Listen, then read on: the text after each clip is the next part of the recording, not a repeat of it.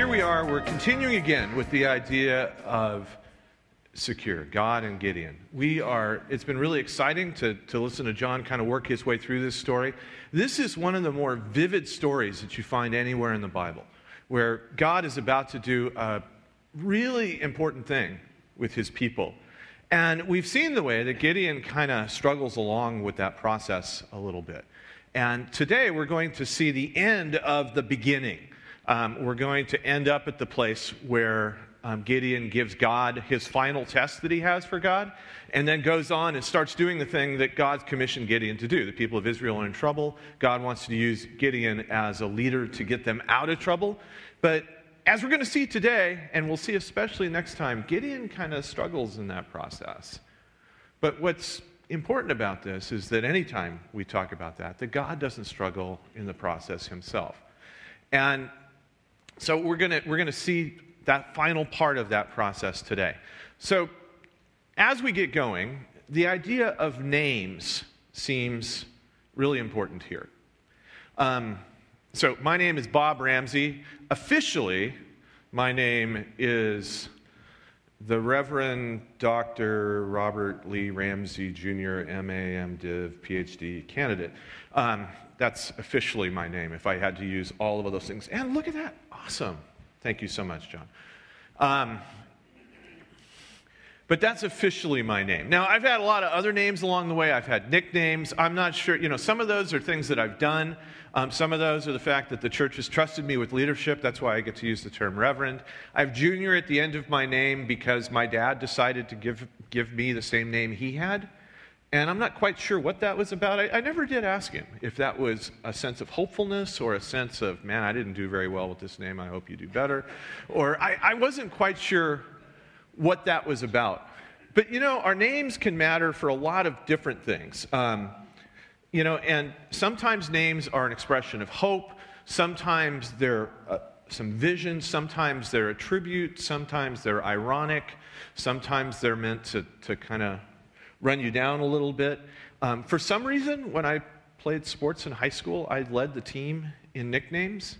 I, I want to think that that was because people liked me. At least that's how I'm remembering it, but I don't know. So I, I had several. One of them was, if you're old enough to remember this, was Rambis, because um, I'm really nearsighted, and at the time to play sports, uh, like contact sports like football and basketball, I had to wear these really big, thick black glasses like Kurt Rambis wore back in the day for the Lakers. Um, and so that was, I think, okay. Um, another one was Rocket because I was fast and people like to alliterate, and so they used, they used Rocket along the way. Although that had the bad effect of when I played football in high school, since I was the fastest guy on the team, every time we did sprints, guess who had to finish first? Everyone, or the coaches would yell at him for dogging it. That was that was me. And you know, sometimes nicknames can be somewhat ironic as well. And sometimes you'll know a guy that's really big whose nickname is Flaco, which is, is skinny in Spanish slang. Doesn't mean elite in Spanish slang. If you follow the NFL, it just means skinny uh, along the way as well. Well, I'm saying all of this because of a discovery I made this week when I was getting ready for the text. I had noticed that Gideon doesn't have the usual theophoric name that people have in the Bible, meaning, theophoric meanings you have God's name in the middle of your name. So you'll notice that a lot of the people in the Bible have the word El or Yah or Yo in their name. Like Elijah has both. So Elijah means the Lord is my God. Yah or Yo is, is the Lord's name, Yahweh. And El is short for Elohim, which is the Hebrew word for God. And I noticed, noticed along the way. So, like, even Gideon's dad has a, a theophoric name. You know, his, his name um, means the Lord is fire or the Lord does stuff or something like that. But Gideon doesn't have either El or Yah. And so I decided to, I, I, I looked it up and saw what his name meant. And I was surprised to find out that it was kind of a nickname. That what Gideon means in Hebrew is chopper, like a guy that chops things up. You know, if it's affectionate, it would be choppy. Or if you know him well, it'd be Yo Chops or something like that. But his name, Gideon, means a guy who chops things. Now, again, names sometimes have a certain destiny to them, they have a certain thing. And do you realize that once you know that, it sort of takes the error out of the story? So, if you've been following along, what's happening is the Lord's people are really under pressure. Um, the Midianites are coming, and things have just been awful. And so the Lord is going to raise up somebody to deliver them. And if you've been with us each of the weeks, so the Lord interacts with Gideon, they talk back and forth, and then the Lord tells him, Here's what I want you to do. I want you to go and tear down the altar to Baal, the Canaanite god that everybody's following, and I want you to chop down the Asherah pole, Asherah being Baal's consort, and get rid of that. And as we finished last week, that's exactly what Gideon did. But then it occurred to me all of the tension goes out of the story. You know, it's like, is Gideon going to do what he's supposed to do? Will he chop down the Asherah pole like the Lord asks him to do? Will he accomplish the Lord's goal? Well, if the guy's name is Chopper, you kind of know how that's going to end up, right? And it did. So, The other thing I want us to do today, besides just chuckle at that, is John has done a great job of looking at the stories in detail. And I want to take a step back and look at the story that we've just been going over from 10,000 feet and get a sense for the flow of what's happening. Because a lot of times, what a storyteller tells you or wants to tell you is based on kind of you understanding how the story is supposed to go. And just like people have names that sort of give us our certain proje- trajectory and, and direction, stories have types or names. You know, if you sit down to watch a romantic comedy, you have certain expectations for how that's supposed to go. What kind of movie is this? This is a romantic comedy. Okay, I know what's supposed to happen. What kind of movie is this? Oh, it's an action movie. Okay, I know what's supposed to happen. You know, what kind of movie is this? Oh, it's sort of a film noir detective story. Okay, I know how that story's supposed to go. Well, biblical storytelling is like that as well. And just as a by the way, I'm using the term story to describe the Bible. I don't think what the Bible is is just stories, it's not made up stuff. But what the Lord did when He inspired the biblical writers to write these stories is they are stories. They're not just stories, but they are stories, and they develop much like the other stories that we're used to. And so, using the language of story is a really good way to get at what I think God wanted to do. You know, He could have just told us the stuff He wanted to by just making the Bible a bunch of bullet points. Okay, things to know instead of the book of Judges. Know this, know this, know this. But instead, He decided to give us stories. And so, faithful reading means we want to read it in terms of what kind of story it is. You're going to be really unhappy and miss a whole lot if you watch a romantic comedy and expect it to be a Western, right? Or if you expect the Western to be, um, you know, a dark Scandinavian drama or something like that. Um, and so it's important to know kind of what we're reading. And so at the beginning of the Gideon story, we're reading a story that's called a judge cycle. Now, there's nowhere in the Bible that says this is a judge cycle, but it's just something that people observe. It's called a judge cycle because these stories are about judges, and they're called cycles because they tend to move in a circle. Um, and when we meet Gideon, this is about the fifth version of a judge story or judge cycle that we've experienced. And they have typical parts, just like a romantic comedy has typical parts, right? The couple, they have the meet cute part at the beginning where the couple meet, and then something pulls them apart, and then the story is going to be what's going to do to get them together. And then they're together at the end, and we all go away happy. Um, a judge cycle has certain parts, and you, as the reader, we as the reader, can expect to see certain things along the way. And so it goes something like this it starts off with Israel, it uses the phrase that Israel does evil in the eyes of the Lord. And then the next thing that happens along the way is it says that the Lord punishes them. And so this is what we saw at the very beginning. It says the Israelites did evil in the eyes of the Lord, and for seven years he gave them into the hands of the Midianites. That language, give them into the hands, is repeated over and over again. This is a very formulaic story type. Um, it, it goes almost exactly the same way every time. Now, generally, when that happens, when people use really uh, any kind of storyteller, whether it's the Bible or somebody making a movie, when they're using really established patterns, it either means they don't like you and they think you're dumb and they're just going to give you a formulaic story, or they think you're smart and they're going to vary off of it and use that formula in interesting ways. Well, one of the phrases I like to use is the writers of the Bible like you and they think you're smart. And so they will often use these patterns in really interesting ways. And that's part of what's happening here in Gideon's story. So, what happens next in the cycle, the third part, is usually that Israel cries out to the Lord. But that's not what happens here. That's not what happens in our story. Instead, if you're following along in a dead, dead tree Bible, it's Judges 6. If you're looking on a device, it's also Judges 6, actually. Um, those things don't change, you know? But, but what we would see next is usually after the Lord has given them over in the hands of the Midianites, the next thing that we would expect in the story would be, and then Israel cried out to the Lord. It's the same word that's used when Israel cries out to the Lord in the Exodus. So it's a, it's a really common thing in the, in the Bible. But instead, it goes off in a different direction. And it says, Because the power of Midian was so oppressive, the Israelites prepared shelters for themselves in the mountains, the cliffs, the caves, and the strongholds. And I, and I know this grabbed a lot of you guys because several people have mentioned this phrase to me in the last couple of ways about when we're away from God, we just get stuck and we're hiding out and we're trying to do whatever, as, as John helped us see a couple weeks ago. And then it, then it says, whenever the Israelites planted crops, the Midianites, the Amalekites, the other eastern peoples invaded the country. They camped on the land and they ruined the crops all the way to Gaza in the extreme south and did not spare a living thing for Israel, neither sheep, nor cattle, nor donkeys.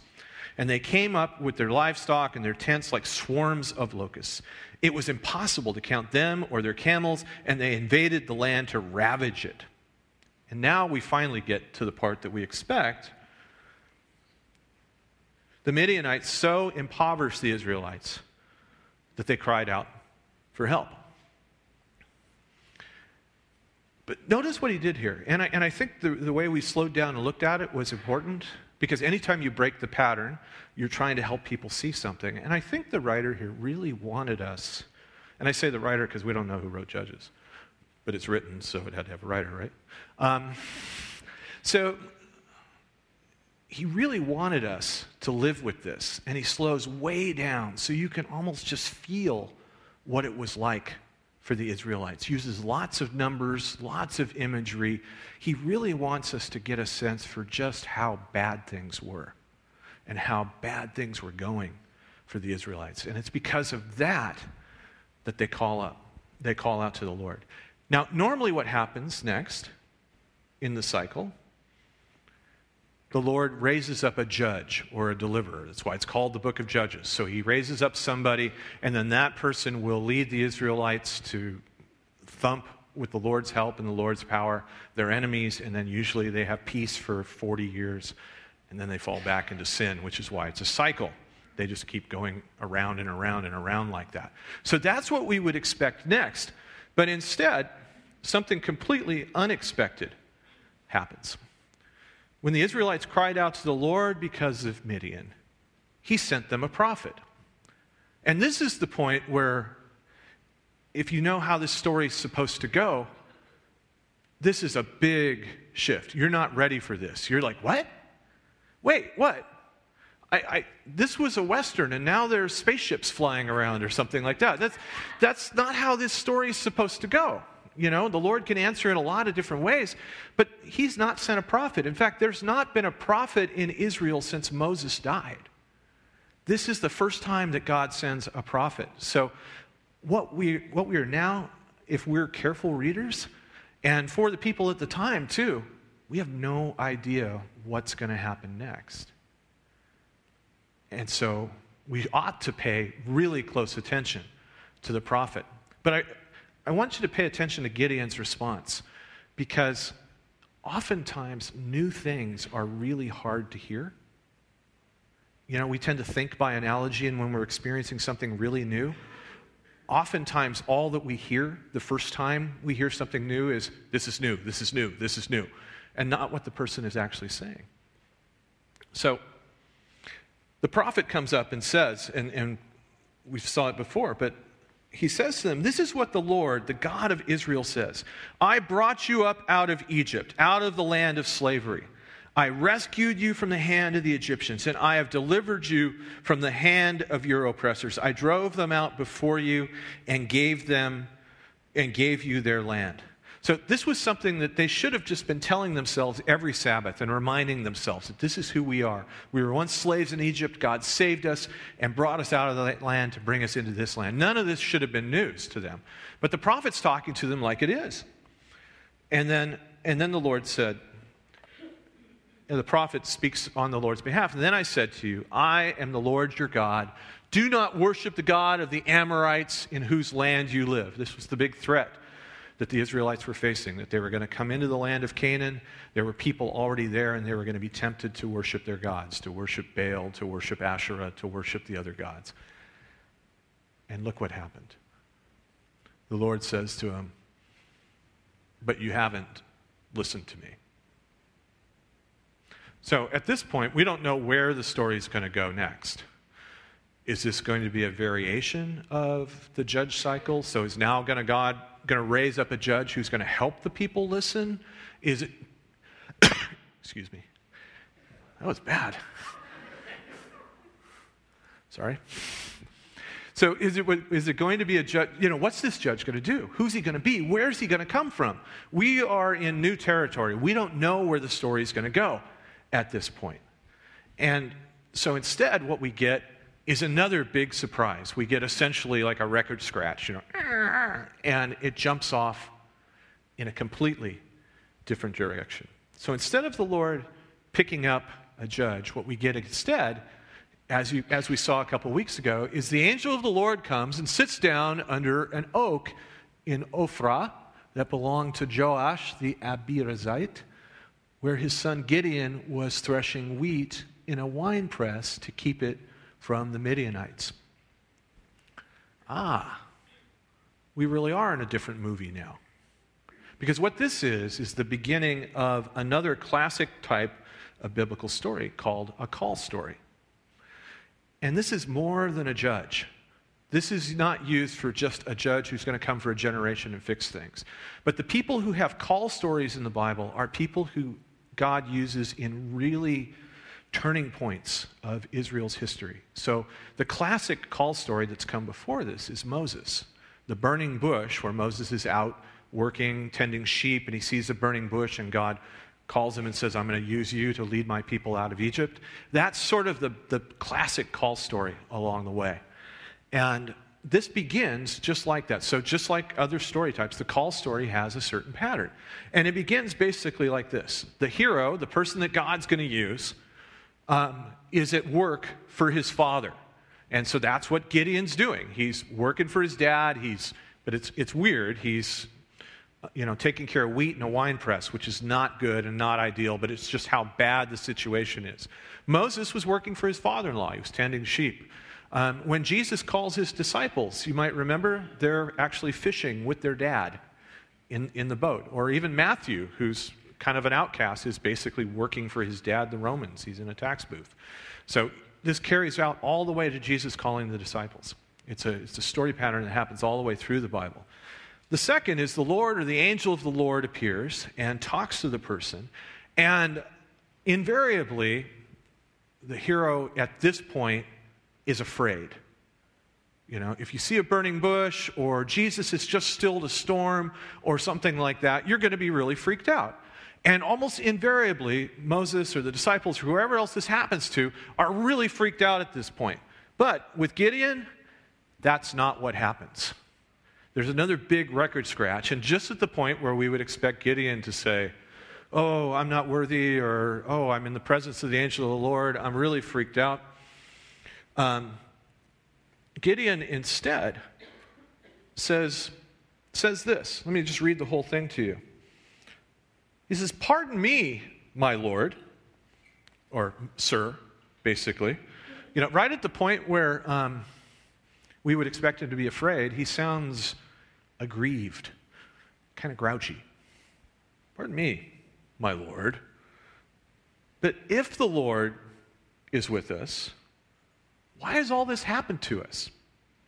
Where are all his wonders that our ancestors told us about when they said, Did not the Lord bring us up out of Egypt? But now the Lord has abandoned us and given us into the hand of Midian. So, we as readers just went through this part about the prophet who showed up and talked to all of Israel. And it was such an extraordinary thing, you think everybody would have remembered that, right? But does Gideon show any sign of having listened to the prophet just one paragraph before? I I don't know how much time would have passed, but it seems like this is a, a pretty immediate situation. He has completely not listened. And what did the Lord say through the prophet right at the end? I've done all of these things, but you did not listen to me. And Gideon's first step is to be one of those non listening Israelites.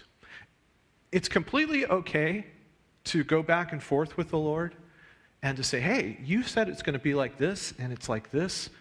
A third of the Psalms are like that.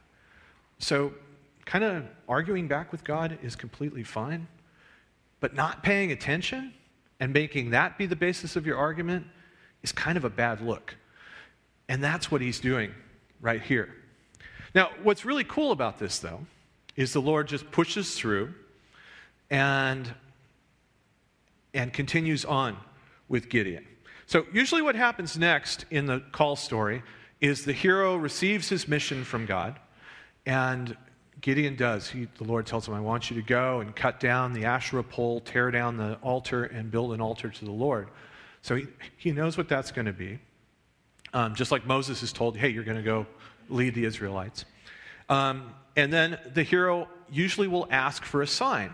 And Gideon does that. And so he's, he's doing what you do in this story. So he says, hey, hold on, wait a minute. As you might recall, I'm, I'm stay here. And then he goes, makes a meal.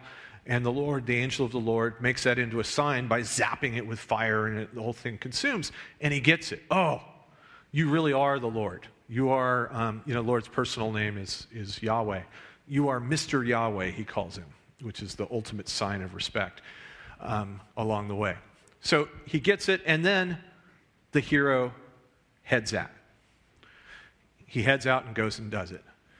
But what's interesting here is that's not what happens next. Instead, and this is where we're going to come to the, the new passage today, we're going to look at the part where Gideon lays down a fleece before the Lord. When we hit to that point, we're back to the other style of story. So if you want to follow along, we're going to go and pick this up at um, verse 33. So we're going to pick this up at verse 33. So normally what happens next is we've, we've done this and what we would expect for, for Gideon to go out and do this, but instead the story makes another unexpected shift and it jumps right back to the judge cycle. And we're going to get judge stories again. So here's what he does here. Normally in a judge cycle, the Spirit of the Lord comes on the judge and then he gathers Israel together, and then the judge and Israel, in the Lord's power, go out and defeat their enemies, and then they have peace for a number of years. And that's exactly what happens. So we get the beginning of the story again. It says, Now all the Midianites, Amalekites, and other eastern peoples had joined forces and crossed over the Jordan and camped in the valley of Jezreel. So these are the, the neighbors of Israel, and they're coming from the east, and they're traveling into the valley of Jezreel, which is a, a key place, kind of right in the middle of Israel. A lot of key roads go through there. It's part of the richest agricultural part of Israel. So if you want to do bad stuff to Israel, that's where you're going to go. Okay, so the bad guys are gathering in the heart of Gideon's country, is, is the situation there. And then, just like we would expect in the story, the Spirit of the Lord comes on Gideon and he blows a trumpet and he gathers the Abiezrites to follow him, his own people, his father's family, blows a, blows a horn, and they all come to him. And then he knows that he's going to need a bigger army. And so it goes on and it says he sent messengers throughout Manasseh, calling them to arms, and into Asher, Zebulun, Naphtali, so that they went up to meet them. Um, A lot of times when you see a lot of weird names in the Bible, it sort of makes it feel strange and foreign. Um, but these are just his neighbors. So imagine the situation is Gideon is in Garden Grove, and the bad guys coming from the east are, you know, people coming from the 909 in lifted trucks and black socks and, you know, that, that kind of thing from the 909. And what Gideon's doing is he's, is he's reaching out to his neighbors. He's reaching out to, um, he, he's reaching out to the people of Anaheim. He's reaching out to the people of Orange, people of Seal Beach, Huntington Beach, all of that. He's calling them together. And, and that's how we need to hear these things. Not like, oh, the bad guys are the people in the 909. That's not the point. But just that, although it is kind of the point I made, isn't it? But anyway, that's not the point. But the point is just try to make this real for you. Don't think of this as a, a faraway kind of thing. And so, he calls them all together. And what we would expect next is in the power of the Lord, they would go out and fight these guys, and the Lord's hand would be on them, and they would deliver them, and then they would have peace. We would have one or two more sentences, and it'd all be good. But instead, we get another big record scratch, and we don't know what's going to happen next. And what we get is completely unexpected. Gideon's already had a sign. And the way the story is supposed to go next is God comes in and great stuff happens. But Gideon wants to talk one more time. And notice it's not to the Lord, it's to God. Watch the language he uses here. He says to God, if you have saved, if you will save Israel by my hand, as you have promised. And he slightly gets it wrong here. The Lord didn't promise to save it by Gideon's hand, he would do it by his own hand. But if you've really done it, and then he asks for one more sign. And the sign is, is he wants to take a fleece, you know, a sheepskin with the hair left on it, and I'm going to leave it out overnight, Lord. And when I get up tomorrow morning, I want it to be like really wet and the ground around it to be completely dry. And then I'll know that you sent me. So the Lord's like, okay. And he does. Night happens, morning gets up, and they get it, and they go out, and the fleece is sopping wet so much so that he could wring it out, and a whole bowl is filled with water. So, again, what's going to happen? And why is this so important? Remember what Gideon said to the Lord the first time the Lord showed up? Even after the prophet had spoken, he's like, Where are all these wonders that our ancestors had talked about? If, you, if you're really God, if you're really here, I expect to see some miracles. And Gideon's not the only person to say that. It's hardwired into us as human beings to think that miracles are the best sign of God's presence. And he hadn't seen a lot of good things for a while. So if I'm really going to believe you, if I'm really going to go out on a limb for you, I need to see some more miracles. And so even after he's seen this one, he says, Look, God, don't be angry with me, but how about one more? He says, Let me just make one more request. And this one, he says, Let's flip it around. And this time, I want the fleece, I'm going to lay out the fleece, and I want the ground to be wet, but the fleece to be dry. And it is. Now, you may be thinking, oh, I've always heard that phrase, putting out a fleece. This is where it comes from. And you know what's interesting? This is the only place this occurs in the Bible. This is the only place in the Hebrew Bible where the word fleece appears at all. So it's not like this is a normal thing, like people in the Bible were always, oh, What's God want? Oh, let's put down a fleece and find out. It's not like that was the case. And in fact, it just leaves it kind of hanging there. And it's fascinating. This is the last time that Gideon will actually talk to God in the entire book of Judges, in his story. And John's going to help us see that next week of where this goes.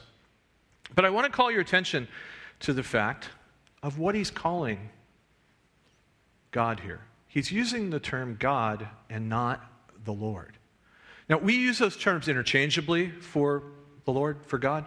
God, the Lord. In, in, in, English, we like to not say the same word twice, so we'll call him the Lord in this sentence and God in this sentence, or our Heavenly Father, or something like that. That's good form in English. Hebrew, they like to repeat things.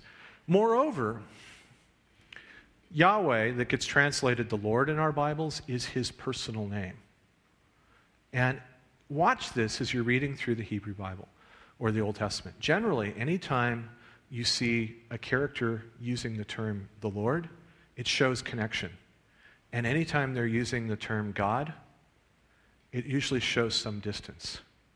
See, when the Lord says, I am the Lord, and that's the Lord means I am, or Yahweh means I am who I am, or I will be who I will be, that's God determining who he wants to be. And when they call him God, very often what you're seeing is the character, the person in the story's projection of their own understanding back onto the Lord. And that's where Gideon leaves it. The Lord does do these things for him, but Gideon thinks that God is doing it for him. And so while God has been with Gideon along the way, what we're going to see next is that he immediately goes off the rails when the next stuff happens. And the way we can see this is we're already prepared for this because we've seen in a number of ways that the story's not going the way that the story's supposed to go. And when it doesn't, these are new opportunities for God to do something, and instead, what we see is Gideon jamming God back into his preconceptions. So that's what's going on in that, in that whole chapter. Having said all that, let me just quickly say three things that might make a difference for each of us. One is focus on the Lord and not on God. Now, this is hard to do because we use the same words interchangeably, but here's the thing let the Lord be who He says He is and not who you say He is. Let the Lord be who He has revealed Himself to be and not what your hurts, not what your losses, not what your expectations can limit Him to be. What we see with Gideon very clearly is the Lord is trying to do something really extraordinary. He sends a prophet to start something new, and Gideon completely ignores that because all he's focused on is his grievances, and he completely misses it. The Lord is very gracious with him throughout this whole story, and all he can think of is, let me get one more sign, let me get one more sign. Because he's missed who the Lord really wants to be, and he thinks that all he is is a miracle worker. God does work miracles, God does have power. But as we'll see in just a minute, that's, that's just a part of who the Lord is. And if we focus on just that part, if we focus on just the parts of who the Lord is that we want him to be or we think we need him to be, we're going to be missing out a massive amount. It's hard for us, it's hard on the Lord when we do that to him as well. So I just want to challenge you to think about that. When you think about God in various parts of your life, am I really dealing with him as He's told me He wants to be? Or is it just my really half formed prejudices and unthought through experiences? Or is it my fears and my nervousness manifesting itself along the way? So let the Lord be who He is. Let Him be. You know, His name means I will be who I will be. So trust Him enough to enter into that. Don't make the Lord fit into some kind of box or wineskin, as Jesus used along the way. But let the Lord be that.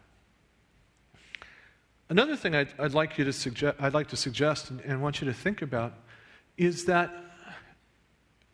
most of us have something in our life that we would love to see a miracle happen.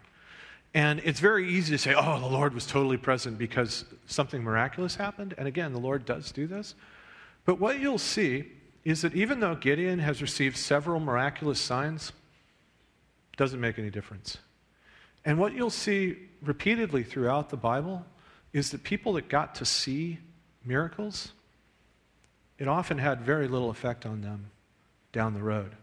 Miracles are, are actually not very good by themselves at producing faith.